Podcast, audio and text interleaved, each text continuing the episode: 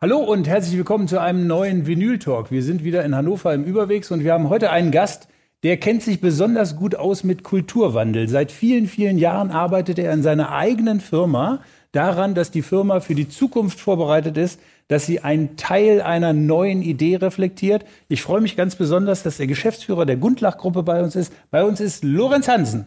Herzlich willkommen. Schön. Ja, ich freue mich, dass du da bist. Klasse. Und wenn du den Vinyl-Talk kennst, dann weißt du, es geht immer gleich voll ins Vinyl. Wir wollen ja. dich erstmal ein bisschen kennenlernen und ja. darum erzählst du uns vielleicht eine von deinen vielen, vielen Plattenwünschen, die du bei mir hinterlegt hattest.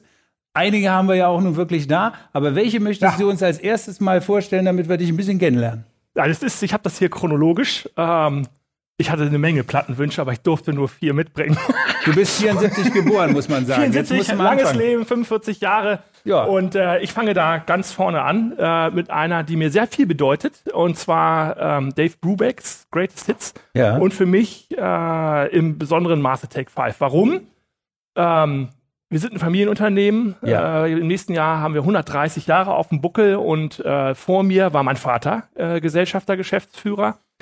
Und, äh, und mein Vater war ein leidenschaftlicher Arbeiter, hat viel Kultur bei Gundler auch schon geprägt, zusammen mit meiner Mutter, die Gesellschafterin mhm. ist, und äh, hat sehr viel gearbeitet, hat viele besondere Projekte gemacht, hatte da sehr viel Leidenschaft für und hat zu Hause gearbeitet. Viel, auch abends, nachts. Homeoffice sozusagen. Absolut, absolut. Wobei eher so dieses Modell, ja, ich komme nach Hause, wir essen zu Abend und dann gehe ich wieder an meinen Schreibtisch. Ah, so okay. eher. Ja. Äh, Pfeife rauchend, ich mag diesen Geruch gerne, teilweise yeah. auch aromatisiert, saß er in seinem Arbeitszimmer und wenn ich ins Bett gegangen bin und als ich sehr klein war und ich wollte und so weiter, dann äh, bin ich zu ihm gegangen und dann habe er hat auf seinem Schreibtisch gesessen und gezeichnet und so und ich habe mich unten drunter gelegt mit meiner Bettdecke und habe dann da teilweise auch geschlafen und immer Jazz. Deswegen habe ich meine Verbindung zu Jazz geht über meinen Vater und Dave Brubeck sehr gut. ganz vorne mit dabei. Das passt ja auch super zu Hannover, denn seit über 125 Jahren, bald 130 Jahren prägt Gundlach auch das Gesicht von Hannover. Hannover ist eine Jazzstadt, das heißt ja. also, da schließt sich auch ein Kreis. Ich gehe mal davon aus, dass er auch im Jazzclub vielleicht sogar auch das eine oder andere Mal unterwegs ja, war, dein Vater. Ja, ja. mein Vater ein ganz großer Fan. Also ich muss sagen, bei mir Jazz ist jetzt nicht so ganz viel hängen geblieben. Ich mag die modernen Versionen, Parov Stellar zum Beispiel, so ein bisschen eher elektronischer und moderner. Ähm, so diese, ich höre sowas so aus nostalgischen Gründen ab und zu mal, aber meine Leidenschaft ist nicht ganz so ausgeprägt heute mehr für Jazz. Jazz ist halt. mein Vater äh, ist immer noch großer. Was man großer so draus Fan. macht. Ja. Jetzt sind wir schon bei der Firmengruppe Gundlach so ein bisschen ge gewesen eben gerade. Es geht ja bei euch immer um das Thema Wohnen oder besser gesagt, ja. es geht immer um Immobilien. Jetzt muss man wissen, du bist selber auch Architekt und auch Immobilienökonom, also hast du sozusagen von der Pike auf auch gelernt. Und seit 2007 bist du auch im Unternehmen tätig. Und wenn man jetzt 130 Jahre vorher hatte, beziehungsweise 120 und dann kommst irgendwann du, du hast angefangen, das Unternehmen mit einer anderen Brille zu sehen. Oder du hast ein Stück weit sozusagen von Anfang an, glaube ich, du kannst es uns gerne noch ein bisschen weiter erklären, mehr gesehen als nur ein Immobilienunternehmen. Also du hast ein Stück weit sozusagen dem Unternehmen auch eine neue Prägung gegeben. Erzähl mal so ein bisschen, was dich eigentlich motiviert, diesem Unternehmen jeden Tag wieder eine andere oder eine neue Note zu geben. Oh, das kann ich sehr schnell beantworten. Das, was mich jeden Tag motiviert, diesem Unternehmen meine Prägung zu geben, ist das Miteinander der Menschen, die da arbeiten, um wir sind hauptsächlich im Bereich Wohnen äh, tätig, um den, den Menschen, unseren Kunden, die bei uns kaufen, die bei uns mieten, äh, deren Wohnungen wir verwalten, ein bestes Zuhause zu geben. Und äh, in der Art, wie wir es mittlerweile machen, äh, kann ich sagen, wir haben Mitarbeiter, die sind geradezu beseelt von dem, was sie tun. Die sehen einen Sinn in dem, was sie tun, der eben was mit diesem sehr aufgeladenen Thema Wohnen zu tun hat. Und wenn ich das sehe, wie viel Freude wir machen, so, wir mhm. haben eine Homepage, wo man so einiges, wo wir versuchen, das ein bisschen einzufangen in Filmen und so weiter, wo auch Kunden mal zu Wort kommen und so. Und da geht mir das Herz auf. Das ist das, was mich jeden Tag motiviert, aufzustehen und, äh, und daran zu arbeiten mit den Kollegen. Und ist das genetisch vorgegeben, den Menschen ein glückliches Zuhause mhm. zu geben? Ist das sozusagen durch dein Ur-Urgroßvater, der hat, glaube ich, das mhm. Unternehmen gegründet. Ist das so in der Familie bedingt oder ist das bei dir auch eine ganz besondere, eine ganz besondere Ader für soziales Engagement? Ich glaube, es ist eine Mischung. Ähm, wir, angefangen hat es bei uns ja als wirklich klassisches Maurerunternehmen, also als Auftrags- Arbeit, mein Ururgroßvater, auch mein Urgroßvater und so. Hannover bewegte Zeit, Krieg äh, und so. Da äh, ist sehr viel passiert und das war auch eine Zeit, wo wir viel gemacht haben. Wir haben dann in dieser, dieser Wiederaufbauzeit, die war natürlich für uns, da waren wir wichtig und die war für uns wichtig und äh, da haben wir angefangen, äh, Häuser für uns selber zu bauen, die uns dann gehören bis heute und die zu vermieten. Wir haben Mieter, wir machen jedes, äh, nicht jedes Jahr, aber immer, wenn wir genug zusammen haben, machen wir ein Jubiläum mit Mietern, die seit über 50 Jahren bei uns sind. Und wir haben inzwischen äh, Leute, die wohnen seit Anfang der 50er Jahre bei uns. Und, das ist, diese Geschichten, das ist spannend. Und da, sage ich mal, sehe ich schon bei meinem Großvater, der das damals äh, hauptsächlich gemacht hat, meinem Urgroßvater, äh, sehe ich schon die Wurzel für dieses, ähm, den Menschen zu Hause geben und so. Und dann aber würde ich sagen, der Kulturwandel von einem typischen, etwas spießigeren Familienbau, Maurerunternehmen kam durch meine Eltern. So, die sind richtig 68er, auch mhm. Revoluzer, haben sich auch mit dieser Unternehmerrolle am Anfang schwer getan. Als es kam durch einen sehr plötzlichen Tod meines Urgroßvaters, Großvaters, meiner Großmutter und so, standen die plötzlich da mit diesem Familienunternehmer, was machen wir jetzt damit? Haben wir gesagt, okay, wir nehmen das als Chance, wir wollen mal dieses Unternehmertum anders machen. So, was mhm. können wir anders machen? Und da kam meine Mutter als Marketingprofessorin hier in Hannover sehr lange gewesen mit dem Schwerpunkt Nachhaltigkeit und mein. Vater war, die haben sich im Studium kennengelernt, äh, als Kaufmann auch sehr beseelt von diesen Gedanken und so. Und da haben die diesen Grundstein gelegt für dieses Andersmachen, für Nachhaltigkeit, für Ökologie.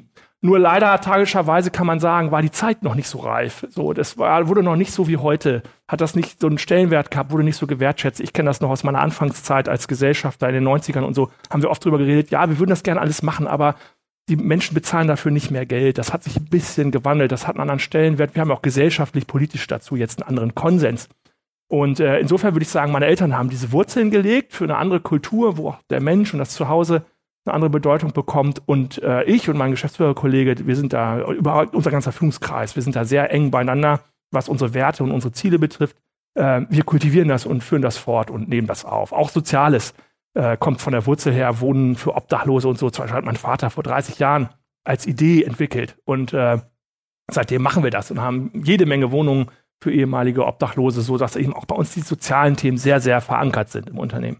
Darüber sprechen im Moment ja viele. Corporate Social Responsibility ja. ist vor Jahren ein Riesenthema geworden. Ist das jetzt für euch eine stille und auch glückliche Fügung, dass es jetzt diese gesellschaftliche Relevanz hat, das Thema?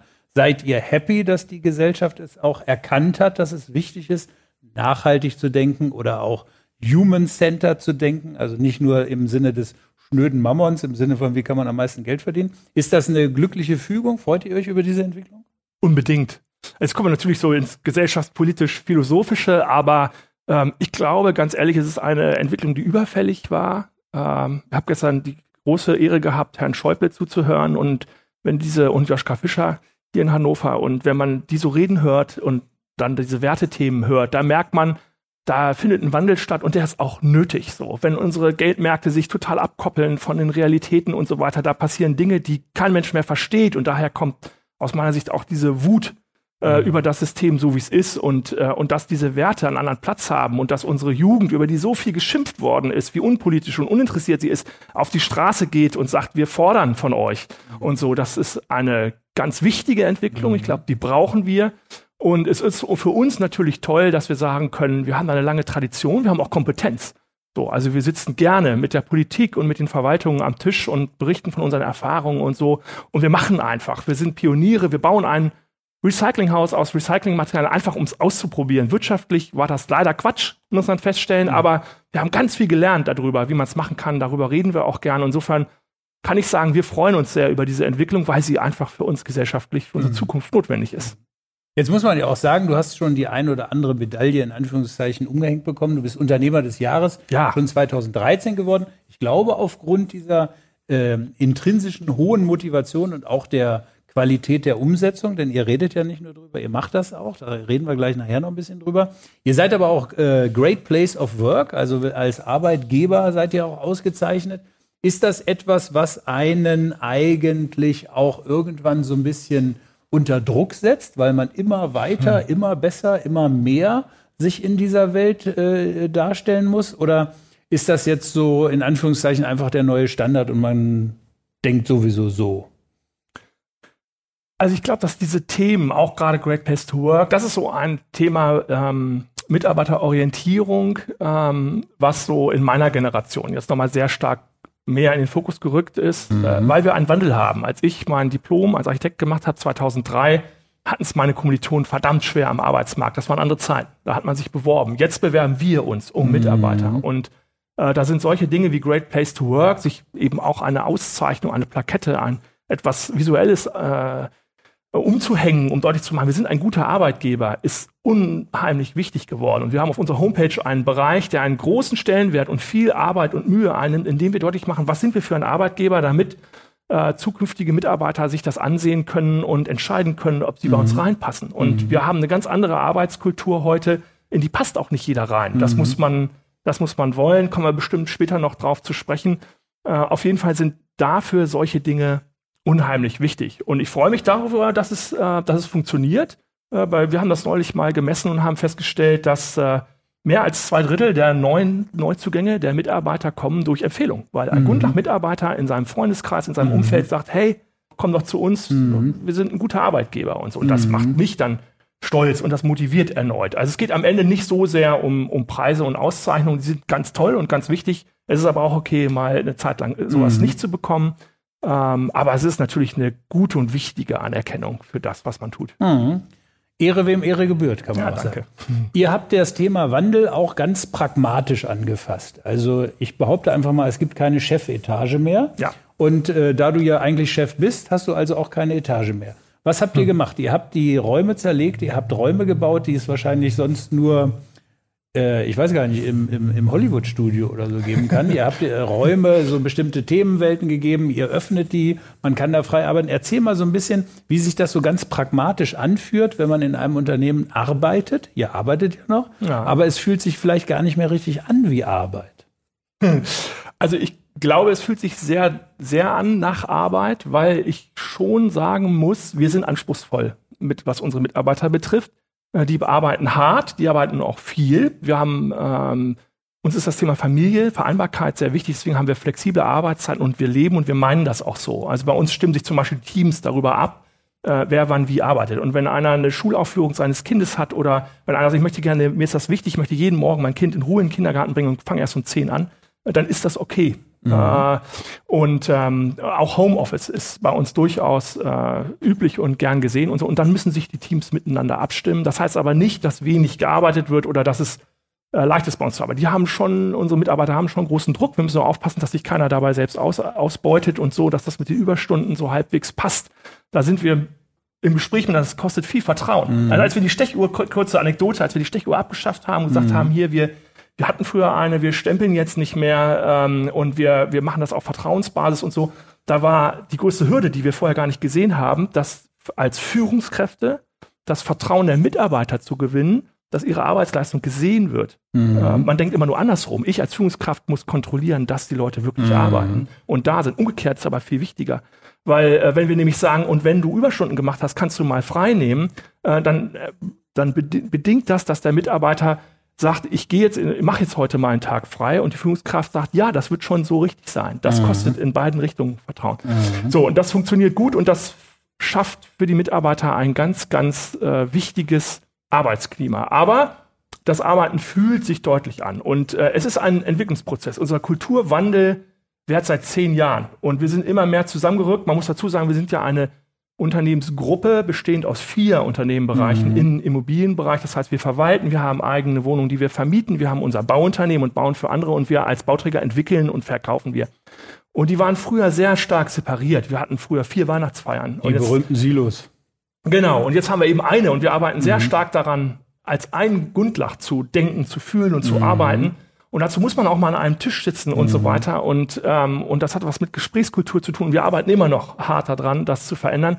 Und so, und dann passen bestimmte Dinge nicht mehr, wie zum Beispiel das Sie. So, und mhm. das war für uns ein großer kultureller Schritt, das äh, abzuschaffen und uns zu duzen und so. Und dazu gehört eben auch, dass wir irgendwann gemerkt haben, wir müssen für die Kreativität, für ein schnelleres Miteinander agiler werden. Wir haben Papier abgeschafft bei uns und wir haben dann gemerkt, äh, dieses, äh, da sitzen die Hausbetreuer, die Vermieter, die Projektentwickler, die Architekten alle in ihren Kämmerlein untereinander und so. Das ist nicht mehr richtig. Und zu sagen, jetzt machen wir Teams und ihr sitzt in einem Büro, ist auch nicht richtig, sondern wir brauchen Flexibilität. Und insofern haben wir uns da beraten lassen und haben das vor ein paar Jahren entschieden und so. Und wir als Geschäftsführung waren dann die ersten, mein Kollege und ich, wir, erst saßen wir getrennt mit einer Sekretärin dazwischen, wie sich das gehört, im pompösen Zimmer und so weiter. Ehrfurchtseinflößend äh, hatten wir so übernommen von unseren Vorgängern.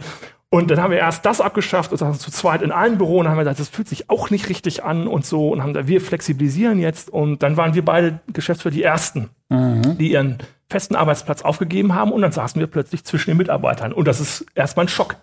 Also da müssen sich für euch oder für die Mitarbeiter? Was vor allen Dingen wo war das Moment höher? Also ja. ich glaube, für mich, für uns als Geschäftsführung ist es dann unheimlich spannend, mal reinzuschnuppern mhm. und zu hören, wie ist denn das eigentlich, wenn die mhm. telefonieren, wenn die vermieten? Wie ist, du hast plötzlich einen ganz anderen Blick mhm. auf das Tagesgeschäft. Für die Mitarbeiter ist das Gefühl, da sitzt mein Chef neben mir und beobachtet mich äh, sehr befremdlich. Das kann ich auch gut nachvollziehen. Und das ist auch wieder was, die müssen dann das Vertrauen lernen, ja, das, was ich mache, ist okay. Und dann spricht man mal drüber und, und so. Und heute ist das absolute mhm. Selbstverständlichkeit. Mhm. Und man muss auch, also es ist eine sich stark wandelnde Welt und man muss manchmal auch ein bisschen Dinge erzwingen, merken wir. Ähm, mhm. so die Ressentiments gegen Flexibilisierung von Arbeitsplätzen, ne? meinen Bilderrahmen, meine, mhm. äh, meine Eier, äh, Überraschungseiersammlung äh, mhm. auf Monitor und so, das muss ich und meine lustigen Bildchen an der Wand, das muss ich alles mhm. aufgeben. Dafür habe ich schöne Büroräume und sitze mit meinen Freunden zusammen oder so, wie es das Projekt gerade braucht. Mhm. Und so da muss man sich dran gewöhnen und deswegen haben wir am Anfang alle gezwungen zu sagen, ihr mhm. probiert das aus. Mhm. Äh, und die meisten, nicht alle, es ist nicht jedermanns mhm. Sache, es haben uns auch welche verlassen, weil sie diesen Stil ja. nicht mochten, aber die meisten äh, würden es nicht mehr zurücktauschen, mhm. wie wir hören. Und mhm. das finde ich gut und wir sehen da viel Wichtiges drin. Es gibt einen schönen Begriff, die sogenannte psychologische Sicherheit, mhm. die Menschen brauchen, um sich dann selber zu organisieren, Ideen einzubringen, also sozusagen auch agiler zu werden. Wie habt ihr es geschafft, den Mitarbeitern in dieser Kultur, in der frühen Kulturwandlungsphase, diese psychologische Sicherheit zu geben? Also, dass hm. sie das Gefühl haben, das ist okay, was ich mache. Hm. Und ich mache es darum auch umso viel, umso mehr mit Liebe. Und das ist dann das, was am Ende des Tages alle wollen, nämlich, dass man motiviert und auch mit Leidenschaft seine Arbeit macht. Ja, ich würde das ganz direkt beantworten mit Beziehung.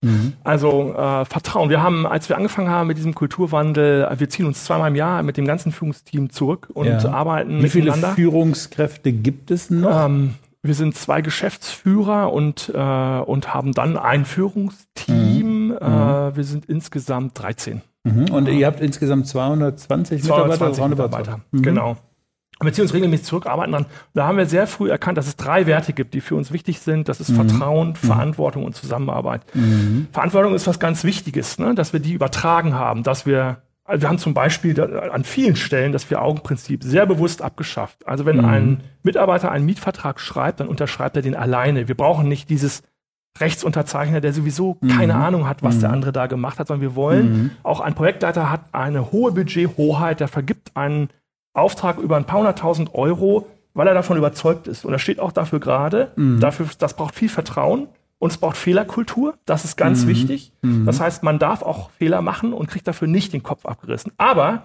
wir verlangen, dass der Mitarbeiter dazu steht.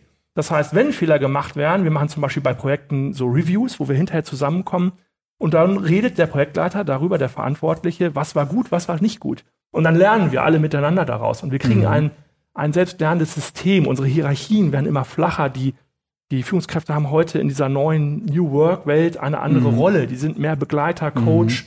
geben ein paar Leitplanken vor, aber die Teams, die mhm. füllen das aus. Wir haben selbstorganisierte Teams, die machen quasi alles alleine und entscheiden mhm. miteinander. Mhm. Mhm. Und dadurch sind wir schnell, wir sind viel, unsere Entscheidungen sind besser, als wenn so eine Führungskraft, die aus dem, vom Tagesgeschäft manchmal wenig Ahnung hat, äh, dann irgendwie genötigt wird, eine Entscheidung zu treffen. Und ja der daneben ist und so. Und das alles, der Kit ist äh, Vertrauen und Beziehung. So. Und daran arbeiten wir. Das ist klassisches Teambuilding. Da ja. muss man mhm. auch mal ein Trinken mhm. gehen oder man geht, mhm. fährt mit, mit einem Paddelboot rum mhm. und wir mhm. machen diese Workshops in allen mhm. Unternehmen, wo wir einen Tag zusammen verbringen, an Strategien arbeiten und so.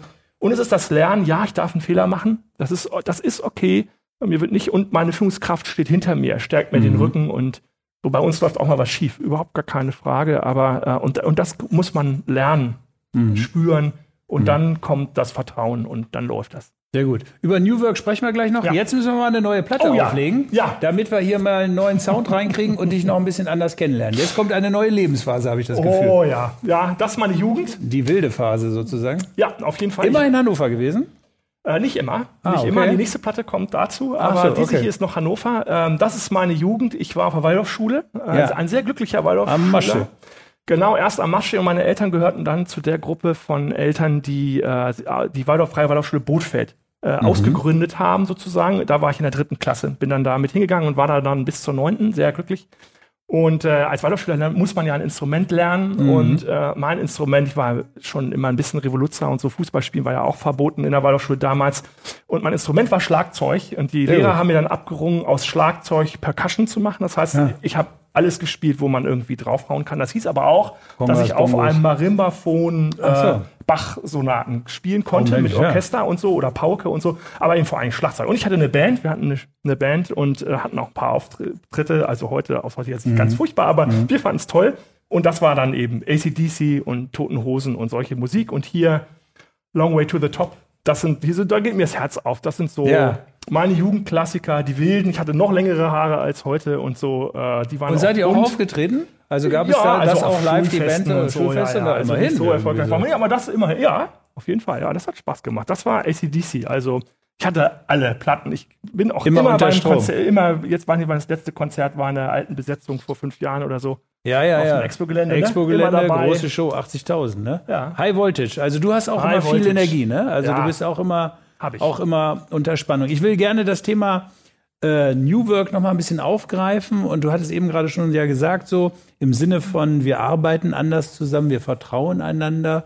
Was würdest du sagen, ist New Work eigentlich sozusagen die neue Erfolgswährung für gemeinsames Arbeiten? Kann man eigentlich nur noch New Work machen oder glaubst du, dass die Menschen sich in welcher Umgebung auch immer irgendwie doch zusammenpuzzeln. Also Stichwort, ihr arbeitet New mhm. Work, vielleicht seid ihr sogar bald New Company. Also ich weiß nicht, ob der Begriff sich auch steigern lässt.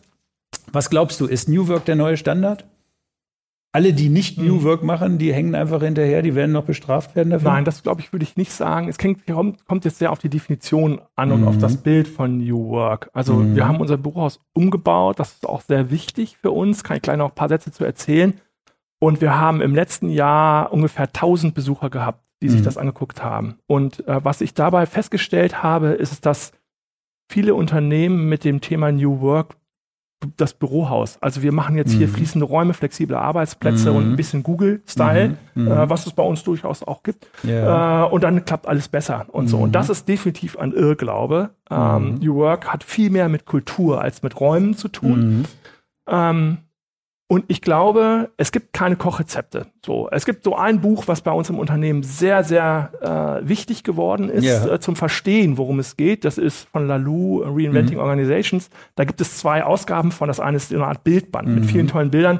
Ähm, das äh, hat man an einem Nachmittag durchge durchgelesen und so. Und da sind unheimlich viele Ideen drin, mhm. was New Work sein kann, auch zum Thema Haltung und mhm. Spirit und so. Äh, und das haben bei uns von 220 Mitarbeitern bestimmt 150 gelesen. Wir verteilen mhm. das an jeden, der kommt und so, weil mhm. uns das mhm. wichtig ist fürs Verständnis und ähm, auch an den Maurer, weil ihr habt ja auch noch ganz ja, klassisch gewerbliche Berufe. Auf jeden Fall, das ist noch mal ein bisschen anderes Kapitel. Gewerblich, mhm. da arbeiten wir, die, die, kommen jetzt so hinterher. Das mhm. Thema Baustelle, bei mhm. denen gelten ein paar Dinge etwas anders. Das sind schon Menschen, die anders arbeiten miteinander, die auch manchmal eine andere Ansage brauchen, so ähm, und ähm, und wo diese Prinzipien nicht so einfach funktionieren. Zum Beispiel flexible Arbeitszeit geht alleine wegen des Schwarzgeldthema, äh, Schwarzarbeitsthemas nicht. Mhm. Die müssen stempeln. Mhm. Ähm, sowas kommt, äh, so, da sind dann ein paar Dinge anders, ne, so. Und, äh, und dass die, als wir die zum Beispiel angefangen haben, Workshops zu bringen, das mussten die erst mal lernen. Die haben in ihrem Leben das erste Mal einen Workshop gemacht. Die sind inzwischen mhm. aber schon ziemlich begeistert von vielen mhm. Ideen. Und wir haben denen auch einen Google-mäßigen Baustellencontainer jetzt zum Beispiel entwickelt, und hören denen sehr zu, was sie eigentlich brauchen, was anders ist äh, als früher. Aber ähm, der, was ist New Work die Zukunft? Also ich glaube, jedes Unternehmen muss seinen eigenen Weg finden. Ich glaube, wir haben eine Generation an jungen Leuten. Wir sind schon ein ziemlich junges Unternehmen geworden, das kann ich schon sagen. Ähm, mit vielen jungen Menschen und die ticken anders, die haben andere Ansprüche. Die haben aber vor allen Dingen was mit Sinnhaftigkeit zu tun. Mhm. Also der mhm. Sinn ist was ganz Wichtiges für die. Warum arbeite ich hier? Deswegen stellen wir das auch sehr in den Vordergrund. Und, ähm, und sie haben bestimmte Ansprüche und so. Und ich glaube, dass die sich vielfach in den in alten patriarchischen Strukturen und so nicht mehr so wohlfühlen. Es gibt aber unterschiedliche Typen. Also es gibt bei uns, haben wir gehabt, dass Menschen zu uns gekommen sind, die nach, innerhalb der Probezeit wieder gegangen sind und woanders hingegangen sind, weil sie gesagt haben, das ist nicht meine Art zu arbeiten. Ich will mhm. auch diese Verantwortung nicht. Ich will jemanden haben, der mir morgens sagt, was ich tun soll. Und das respektiere ich voll auf. Die Menschen sind einfach unterschiedlich. Insofern glaube ich, es wird alles geben. Ja. Aber ich glaube, Unternehmen, die erfolgreich sein wollen, werden sich wandeln müssen und müssen sehr genau zugucken und, und gucken, was brauchen die Mitarbeiter und wie können wir in unserer Branche auch, letztendlich mhm. auch noch ein Thema, ne? Mhm. Ähm, den Mitarbeitern geben, was sie brauchen, um sich zu entfalten. Ihr seid ja eine ganz verwöhnte Branche, das muss man vielleicht so ein bisschen sagen. Die Immobilienbranche hat in den letzten Jahren ich sag mal, aufgrund der gesellschaftlichen Entwicklung, aufgrund der Wertsteigerung, die Bestandsimmobilien haben, aufgrund der hohen Nachfrage, eigentlich gute Zeiten. Ich gehe einfach mal davon aus, dass das auch ein bisschen so bleiben wird. Hannover ist sogar als Immobilienstandort sogar eine, mhm. ganz toller Standort, muss man auch sagen. Wenn man jetzt so in andere Branchen guckt, guckst du da manchmal auch und lässt dich vielleicht inspirieren oder vielleicht sogar auch das Gegenteil? Also Stichwort, was machen andere? was ich vielleicht selber adaptieren kann für meinen. Du hast eben gerade so Google immer so ein bisschen erwähnt. Mhm. Was gibt's denn noch so, wo du so über den Tellerrand guckst und sagst, Mensch, das finde ich eigentlich ganz cool, wie die das mhm. gemacht haben. Das probieren wir auch mal aus. Ja, also das machen wir ganz oft. Google ist halt dafür dienlich, dass jeder ein Bild davon hat, wie es da aussieht. Mhm. Das ist auch extrem. Das wird ja auch mhm. gerne als die, die übertriebene oder Negativseite von New Work. Ne? Ja, ne? Also ja. Bällebad ist ja heutzutage, mhm. wir haben mhm. keins, wir haben aber andere Sachen. Hängematte mhm. zum Beispiel haben wir äh, schon fast so die Negativkonnotation mhm. von, von New Work geworden, äh, was ich aber falsch finde, weil die vor allen Dingen ihren Mitarbeitern ganz viel bieten, damit sie sich wohlfühlen. Und das mhm. ist äh, wichtig. Und es geht aber auch viel um die Frage, wie man Dinge angeht. Und da müssen und wollen wir regelmäßig über den Teller rangucken. Also ich sage zum Beispiel, um äh, für die Frage, wie können wir mit unseren gewerblichen New Work umsetzen, wie können wir Eigenverantwortung vielleicht etwas mhm. anders leben, äh, haben wir vor ein paar Wochen eine Exkursion gemacht mit, äh, mit wirklich auch unseren Maurern und Leuten aus dem Bauunternehmen äh, zum Gasturbinenwerk in Berlin, wo gewerbliche mhm. Mitarbeiter sich selbst organisieren. Mhm. So, das ist nicht Bau, ähm, aber nah dran. Oder wir, es gibt äh, zum Beispiel sogenannte agile Safaris, die werden angeboten. Mhm. Ich will jetzt hier nicht immer lauter Namen ins Feld mhm. werfen, aber wir waren in mhm. Düsseldorf bei äh, bei so einer Internetbutze, mhm. ähm, die, äh, die sehr früh sehr viel angefangen haben. Und dann gehen wir da hin und dann hören wir zum Beispiel, wie macht ihr Mitarbeiter Führung und Gespräche? Yeah. Weil in dieser Welt, wo die Führungskraft eine Rolle spielt, ist dieses reine, ich als Führungskraft bewerte dich als Mitarbeiter, obwohl ich in deinem mhm. Alltag gar nicht mehr so viel mitkriege und so. Das funktioniert nicht mehr. Mhm. Und von denen haben wir gelernt. Und dann haben wir, und, und da waren auch Mitarbeiter, der Betriebsrat war dort und so. Und dann haben unsere Mitarbeiter selbstständig ähm, entwickelt, wie wir äh, wie wir führen und wie wir mhm. Feedbackgespräche führen. Und wir haben Feedbackgespräche eingeführt. Das ist immer noch ein Prozess. Wir sind jetzt gerade in der, in der Schleife, um das zu revolvieren und so weiter. Mm, und da lernen wir äh, ständig. Also wir, mhm. wenn wir mhm. rausgehen, bringen wir eigentlich immer irgendwas mit, mhm. weil so viele Great Place to Work kann man ganz viel lernen. Da sind die tollsten Unternehmen mit den tollsten Ideen. Wenn ich da hingehe, habe ich immer zehn Punkte auf der Liste, die wir auch sofort umsetzen. Und wenn tausend Leute zu euch gucken gehen, irgendwie, du bist selber auch regelmäßig unterwegs, um dich neu inspirieren ja. zu lassen, gehst in andere Städte, vielleicht sogar auch in andere Länder?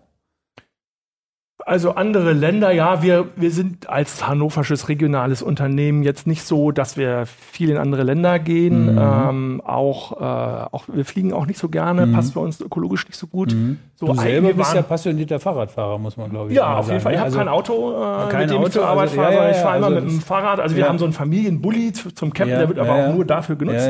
Ähm, ich fahr, ich habe ich hab meine Bahncard 100, ich fahre Zug und ich fahre Fahrrad zur Arbeit jeden Morgen. Ich genieße das auch bei schlechtem Wetter. Ich finde das super, das tut mir mhm. gut. Und mhm. äh, genau, also ich war, wir, natürlich waren wir in Holland, in, in Schweden, in Kopenhagen und mhm. so auch über Architektur mhm. äh, zu lernen. Das machen wir dann schon, äh, ist aber nicht die Regel. Aber wir, so, ich war zum Beispiel ganz tolle Veranstaltung auf der Solutions in Hamburg. So eine, mhm. War die da auch so eigentlich mhm. für ihr als Zielgruppe?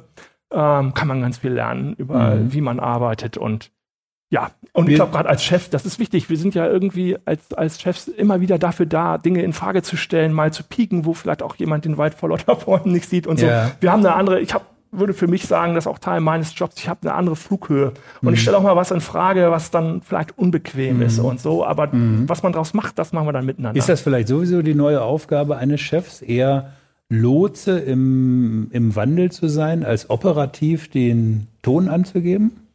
Also ich glaube, das ist, gilt vielleicht nicht für jede Branche, ähm, aber ich für uns kann das ganz klar so sagen. Mhm. Die Zeiten sind aber sowas von vorbei. Mhm. Äh, machen wir nicht. Natürlich müssen auch mal Entscheidungen her, es müssen auch mal Grenzen gezogen werden. Es ist, wir trennen uns auch mal von einem Mitarbeiter, mhm. das kommt vor. Wir sind eben nicht die Insel der Glückseligen.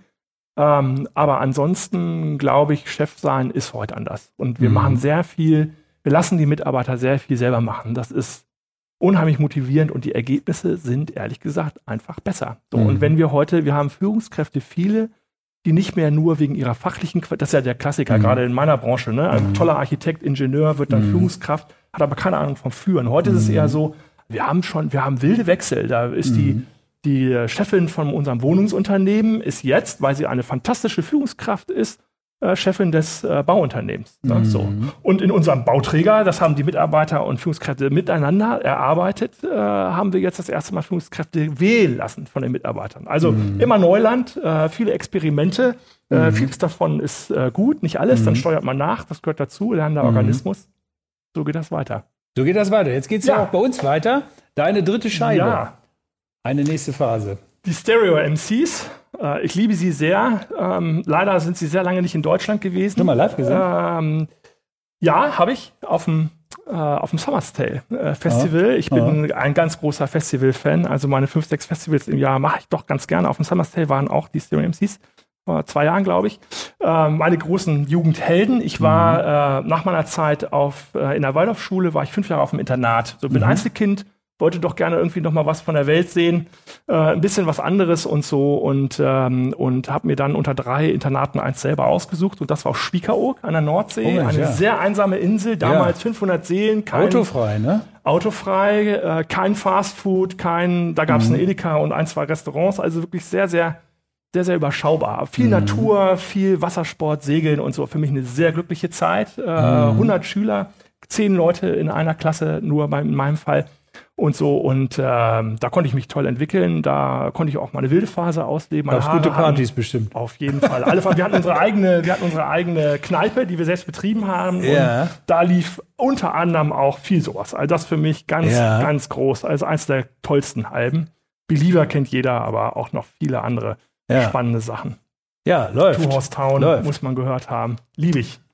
Wenn man Kulturwandel macht, und du hast das ja eben gerade auch schon angedeutet, dann verliert man auch mal Leute, weil die sagen, nee, ich will das alles gar nicht. Und dann gibt es ja auch so eine klassische Kurve, die sich sozusagen darstellt. So, da gibt es die Schockphase, wenn die Trauerkurve, da, die, die, Trauerkurve mhm. ja. das Tal der Tränen und dann geht es auch irgendwann wieder bergauf.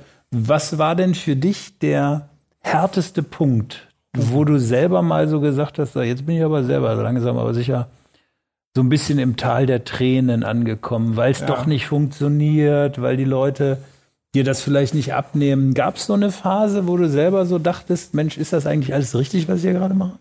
Immer wieder gibt es die, kann ich ja. ganz offen sagen. Ähm, wir haben diesen, diesen, diesen Wandelungsprozess ja auf unterschiedlichen Ebenen gehabt. Wir haben ihn sozusagen als, wir haben eine, eine Kurve, eine Ebene auf Grundlagengruppenebene, wo wir versuchen, alle zu adressieren, aber in jedem einzelnen Unternehmen und in unterschiedlichem Tempo auch. Mhm. Äh, das eine Unternehmen ist schon sehr weit und ganz weit wieder oben und in unserem Bauunternehmen zum Beispiel sind wir jetzt so mehr oder weniger als letztes mit hinterher.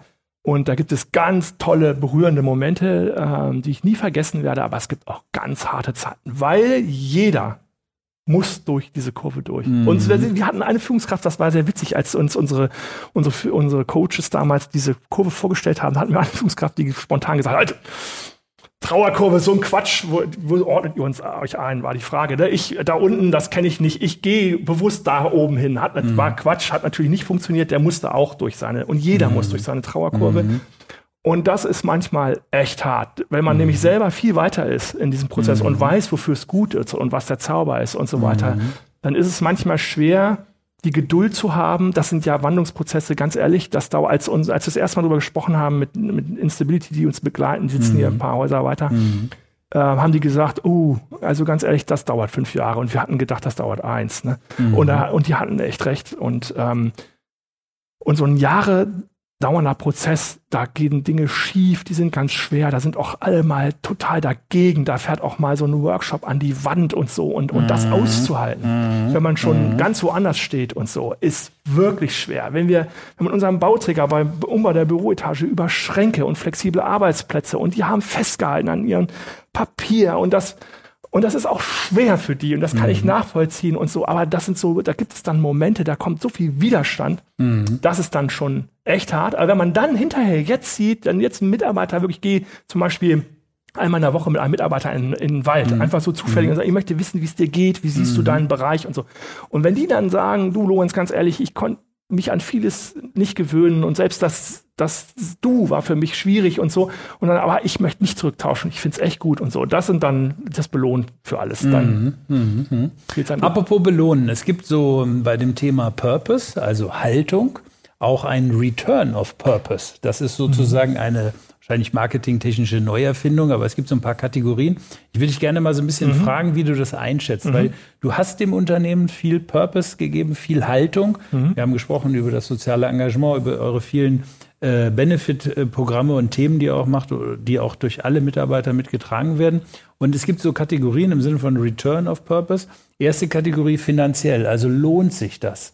Ist euer Unternehmen erfolgreicher geworden durch die Jahre des Kulturwandels? Fühlt ihr euch ökonomisch stabiler, sicherer, unangreifbarer?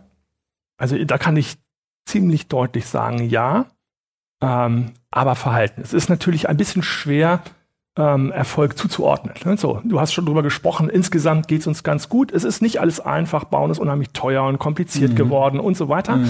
Äh, kann man bei jedem mhm. äh, Unternehmen in die Bilanzen gucken und so, wie sich das tatsächlich so darstellt. Aber wir haben Erfolg. Mhm. So, ähm, ich sehe aber schon, dass wir deutlich zufriedenere Kunden haben an ganz, ganz vielen Stellen und, ähm, und dass wir Erfolge haben. Und, äh, und immer dann, wenn Mitarbeiter gute Ideen haben und wenn sich Dinge mhm. verbessern, weil Mitarbeiter sich einbringen und so, das sind so die Momente, mhm. wo ich merke, ja, das lohnt sich und das mhm. zahlt sich aus. Und wir sind mhm. schneller, mhm. wir sind besser am Zahn der Zeit. Und mhm. ich bin fest davon überzeugt, wenn jetzt schwierigere Zeiten auf uns zukommen, und die kommen ganz sicher, äh, wann auch immer, ähm, dann sind wir mit diesen Mitarbeitern, die bereit sind, Verantwortung zu übernehmen und die hinter der Sache stehen, Mhm. Da sind wir schneller, anpassungsfähiger mhm. und besser, um mhm. so eine Krise zu meistern. An der Stelle gibt es diesen also hier gibt es also äh, auch Return nochmal bei Mitarbeiter, so nochmal ganz pragmatisch, höhere Loyalität, mehr Bewerbungen. Ist das etwas, was ihr in der Eingangspost merkt, beziehungsweise dass die Leute einfach länger bei euch bleiben wollen? Also ich, ja, das würde ich differenzieren. Äh, das, die erste Feststellung ist, ähm, wir haben zum Glück wenig Probleme, Leute zu gewinnen. Es gibt ab und mhm. zu mal einen Job, den wir ausschreiben, bei dem es ein bisschen länger dauert. Unterm Strich konnten wir bisher jede Stelle gut besetzen. Mhm. Wir kriegen regelmäßig Initiativbewerbungen von mhm. Leuten, die die äh, sagen, ich möchte gerne bei euch arbeiten, als äh, was auch mhm. immer. Äh, und wir haben auch Leute, die sagen, ich habe mich schon, wir haben Leute, die haben zwei, drei Anläufe gemacht, um bei uns mhm. arbeiten zu können, was ich auch immer toll mhm. finde. Ähm, insofern würde ich sagen, ja, das, das zahlt sich auf jeden Fall aus. Ne? Dieses Empfehlungsthema mhm. hatte ich schon angesprochen. Ähm, dass sie länger bleiben, kann ich so einfach nicht sagen, weil ich glaube, die Menschen haben sich da verändert. Also wir haben mhm. sowas auch, die, wir haben zum Beispiel gerade einen Maurer-Azubi, dessen Vater auch bei uns arbeitet, finde mhm. ich ganz großartig. Also wir haben diese Karrieren auch, auch Leute, die nach 50 Jahren dann in Ruhestand gehen bei Gundlach, eher bei den Gewerblichen.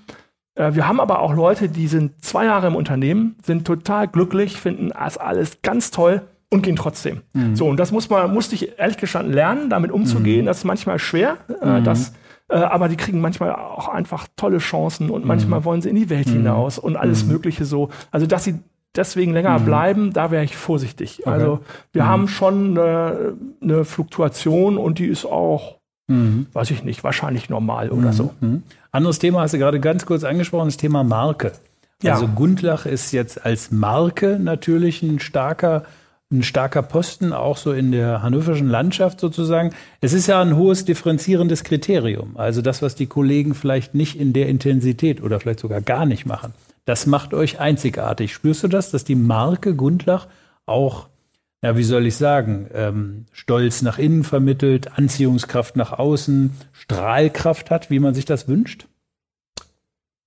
Ja. Kulturwandel als also, Markenturbo? Ja. Also ich, ich würde sagen, ja, ähm, weil wir heute bei uns, wir haben unsere Marke sehr stark weiterentwickelt. Wir haben tolle Leute im Marketing, die äh, da sehr intensiv dran gearbeitet haben und wir haben das, das Menschliche in den Vordergrund gestellt, eben genau dieses mhm. Gefühl, gutes Gefühl äh, und so. Unsere Bauunternehmer haben das Thema Bock auf Bauen entwickelt und so. Und mhm. das und das schlägt sich dann, weil es gelebt wird, immer mehr mhm. in die Marke durch. Wir sind glaubwürdiger mhm. und so. Also wenn zum Beispiel Kunden zu uns kommen in unser äh, Bürohaus, wo sie wirklich tolle Erlebniswelten sehen und mhm. so, dann, ähm, dann kriege ich sehr oft gespiegelt, Mensch, ihr habt eine andere hier ist eine Stimmung drin, ein mhm. Spirit, äh, mhm. den man spürt, wenn man mhm. kommt. Und das fängt schon am Empfang an. Und, ähm, und das schlägt sich so in die Marke nieder. Insofern glaube ich, so, es gibt so diese tradierten Gundlach-Themen wie Gundlach ist solide, langlebig, ja. nachhaltig und so, die, die gab es schon zu Zeiten meines Großvaters und mhm. meines Vaters. Mhm. Ähm, und, und da kommt aber jetzt noch, noch stärker dieses Menschliche mhm. hinzu. Und mhm. ähm, insofern glaube ich,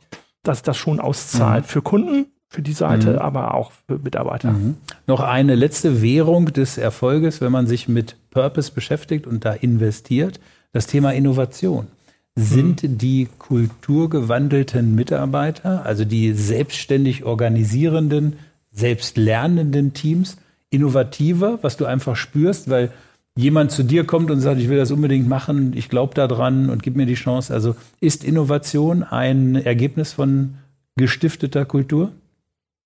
Ich glaube definitiv. Ich glaube, Innovation ist ein bisschen ein Thema Hand in Hand äh, von, von den Mitarbeitern und Teams und den Führungskräften, die eben auch mal rausgehen, was mitbringen und sagen, Mensch, hier lass uns mal da und damit beschäftigen oder auch die Gesellschafter bringen mal solche Gedanken ein und so. Ähm, aber ähm, aus diesen Teams, äh, die selbst, selbst äh, organisiert arbeiten und Verantwortung übernehmen, kommt da ganz viel. Ich sag mal, ein Beispiel, wir haben ein, ein Öko-Team, äh, die sehr stark die ökologischen Themen bespielen und so, und die hatten eigenständig die Idee zu diesem Recyclinghaus, was wir mhm. gebaut haben. So, das war deren Innovation und das ist wirklich innovativ. Also diese Idee zu sagen, wir suchen uns einen Architekten, der richtig dafür brennt, und dann bauen wir ein Haus aus Materialien, die am besten komplett ein Vorleben hatten. Und wir haben Innenwände vom Messebau, wir haben statt Estrich Gehwigplatten äh, recycelt, wir haben alte Fenster genommen für die Fassade und so und wir haben geerntet in alten mhm. Gebäuden. Und, und, die Mitarbeiter, da gibt es Beiträge bei Arte mhm. und so mhm. über dieses Recyclinghaus. Ähm, die, die brennen dafür, das sieht man da drin, ne? Wie, mhm. was für einen Spaß sie daran haben und so. Und da entsteht Innovation. Mhm. So. Und nicht nur die technische, auch Produktinnovation. Wir mhm. machen Dinge anders, verkaufen mhm. ohne Prospekte, äh, alles Mögliche und so. Und da kommt schon viel von den Mitarbeitern. Die kommen und sagen, ich habe eine Idee, lass uns mal mhm. machen und so. Das, ja, da, ja, das führt zur Innovation. Recyclinghaus, da will ich nochmal nachbohren, weil du hast eben mhm. gerade gesagt, ja, so ökonomisch war das jetzt nicht so doll ja. irgendwie, haben wir dann auch wieder was dazugelernt. Aber was ist der nächste Traum? Was ist so im Nähkästchen eine nächste Vision, wo das Thema wir setzen nochmal einen neuen Meilenstein oder wir spielen mit dem Gedanken. Kannst du da was verraten? Oder gibt es so ja. Projekte, die da ja. so am Horizont schon äh, sichtbar werden? Ja, wir, wir, setzen im Moment schon einige um. Ähm, ich das Wohnen hat sich sehr verändert und ist eine, in Hannover eine echte Herausforderung, in anderen Städten vielleicht noch stärker, aber auch in Hannover spüren mhm. wir den Druck, mhm. zumindest in guten Lagen. Mhm. Und, ähm, und ich glaube, dieses Thema Bezahlbarkeit, was mhm. viel diskutiert ist, fordert uns heraus. Das mhm. heißt, wir arbeiten schon an dem Thema, wie können wir äh, günstiger gut bauen. Mhm. Ähm, und da geht es auch um die Frage, wie man zusammenlebt. Ne? Wir haben ein Experiment gerade in Bootfeld, die sogenannten Teilerhöfe, wo wir gesagt haben, wir lassen aus den Wohnungen so sehr die Luft raus, mhm. dass wir durch die Quadratmeterzahl, obwohl der Quadratmeter einzeln nicht weniger kostet als sonst, aber dadurch, dass es weniger Quadratmeter sind, ähm, wird die Wohnung viel günstiger. Und da haben wir eine Einzimmerwohnung mit unter 30 Quadratmetern, das ist nicht viel mhm. für eine Person, die dann eben so viel kostet wie ein WG-Zimmer in Hannover. Mhm. Und dafür gibt es als Ausgleich Gemeinschaftsflächen zum Beispiel, ne, mhm. ne, ein Waschcafé. Da gibt es aber mhm. auch in der Wohnung dann keinen Waschmaschinenstellplatz mhm. mehr. Ne? Mhm. So, oder und dann gibt in diese, wir vermieten das so, dass wir sagen, pro Zimmer eine Person. So, und da sind wir auch streng. Ähm, und, ähm, und da wird ein anderes Zusammenwohnen entstehen und so. Das ist Sharing so Themen. ist sozusagen genau, genau, genau. Oder wir arbeiten im Moment an einem Projekt, wo wir das Thema WG nochmal neu uns angucken wollen. Mhm. Ne? Wie kann man für unterschiedliche Generationen das Miteinander in WGs wohnen äh, besser machen, weil das mhm. für alle günstiger ist. So. Mhm. Also solche ja, solche Gedanken sind, Tiny glaube ich, Houses, ist das auch ein Thema für euch? Diese neue Erfindung des kleinsten Hauses, was den Minimalisten aber die größte Heimat bieten kann? Ja, das ist ein tolles Thema. Ich selber würde liebend gerne in einem Tiny House wohnen, aber bitteschön mitten in der Stadt funktioniert nicht ja. und ist auch schwierig. Also mhm. ich bin äh, ein bisschen verdrahtet mit diesem tollen Projekt auf dem mhm. Kronsberg, mit dieser mhm. Siedlung und so. Und diejenigen, die da jetzt schon lange dran arbeiten, haben auch schnell gelernt, dass eine Siedlung aus Tiny Houses eben nicht kostengünstig ist, weil allein das Grundstück für ein Tiny House, wenn ich dann meinen Garten drumherum mm. habe, kostet echt viel Geld. Mm. Das heißt, äh, das Projekt, was ich eben angesprochen habe, unsere Teilerhöfe, und das äh, versuchen wir in Wohnungs Geschosswohnungsbau zu übersetzen, mm. ähm, ist im Grunde genommen das Gleiche, aber eben als Schuhschachteln ineinander gesteckt im Wohnungsbau, wo natürlich auf dem Grundstück viel effizienter äh, Kosten gespart wird. Also insofern mhm. ja und mhm. gleichzeitig nein. Okay. Einer wohl der teuersten Wohnorte, die man so haben kann, oder ja. stimmt vielleicht gar nicht, ja. ist vielleicht Berlin. Ja. Und deine letzte Scheibe hat was mit Berlin Auf zu tun. Auf jeden Fall. Paul Kalkbrenner mein, äh, mein Gott, ich liebe ihn über alles. Äh, ich folge ihm auch gerne an alle möglichen Orte. Er ist einfach eine coole Sau, erlaube ich mir mal zu sagen an dieser Stelle. Ich habe ihn letztes Mal auf dem Tomorrowland gesehen. Und das ist eine so der meiner ersten äh, Scheiben und Berührungspunkte mit ihm. Toller Film, tolle Musik. Ähm, elektronische Musik ist schon für mich eine große Leidenschaft. Ich mag, äh, ich mag das in allen möglichen Spielorten. Mein Sohn hat es übernommen und arbeitet als DJ äh, auch. Mein oh, großer. Cool. Ja, ja, Mit Vinyl oder ist er voll digital? Äh, der ist voll digital. Ja, ja, Ist die neue Generation. Irgendwann wird er auch noch zum ist Vinyl kommen. Ja, ja, ja, ja. Das Dann musst du deine vorstellen. Platten vom Dachboden alle hören. Genau. Und insofern äh, tolles Album, äh, toller Typ, äh, elektronisch. Sehr gut. Wir sind fast durch. Ich ja. möchte mit dir aber noch schnell in die Zukunft reisen. Die mhm. Zukunft ist gar nicht so weit weg. Es sind ungefähr noch sechs Jahre. Es ist, der, ist das, es ist das Jahr, in dem Hannover Kulturhauptstadt wird. Ja. Also wir alle würden uns sehr freuen, wenn wir das schaffen. Du selber bist mit einigen Kulturprojekten auch unterwegs. Ganz berühmt ist die Leinewelle. Ja. Die, die wird ein Teil der hannoverschen Welt werden. Das ist eigentlich ziemlich sicher. Jetzt sind wir mal im Jahr 2025 und das Spielchen funktioniert eigentlich so. Ich sage einen Satz und du vollendest ihn einfach mit deinem uh, spontanen, okay. assoziativen Gedanken. Geht eigentlich ganz einfach los. Immobilienwirtschaft wird im Jahr 2025 eine eine weitere Krise überstanden haben und wird in dieser Stadt den Wohnraum bieten, den die Stadt braucht. Sehr gut. Im Jahr 2025 wird Wohnen in einer Stadt wie Hannover noch deutlich lebenswerter sein, äh, weil wir äh, das Thema Auto zurückgedrängt haben. Entschuldigung, kleines Fable von mir. Und wir dadurch in unserer Stadt ganz andere Aufenthaltsqualitäten haben, der Außenraum schöner geworden ist und wir werden uns neu sortiert haben. Wir haben im Moment sehr viele Menschen in viel zu großen Wohnungen. Äh, es wird eine Umverteilung gegeben haben an der Stelle, dass jeder in der Wohnung wohnt, die für ihn passt, auch finanziell. Und mhm. insofern wird Wohnen eine ganz neue Qualität haben und dann gehen wir alle surfen auf der Leinewelle. Sehr gut. Jetzt der Chef. Miteinander arbeiten ist 2025 eine Selbstverständlichkeit geworden, in der wir ähm, auf der Beziehungsebene einander vertrauen und problemorientiert äh, alles angehen, was da kommt und erst darüber reden, wie wir es miteinander machen und nicht mehr so sehr gegeneinander, wie das auf allen Ebenen zwischen uns als Wirtschaft, Verwaltung, Politik und so weiter. Wir mhm. werden diese, diese schreckliche Social Media Blase, die uns äh, und mit allem Populismus und so werden mhm. wir hinter uns gelassen haben 2025 und werden miteinander reden, um die Probleme zu lösen, die es dann vielleicht noch geben könnte. Sehr gut. Jetzt der leidenschaftliche Mann in dir.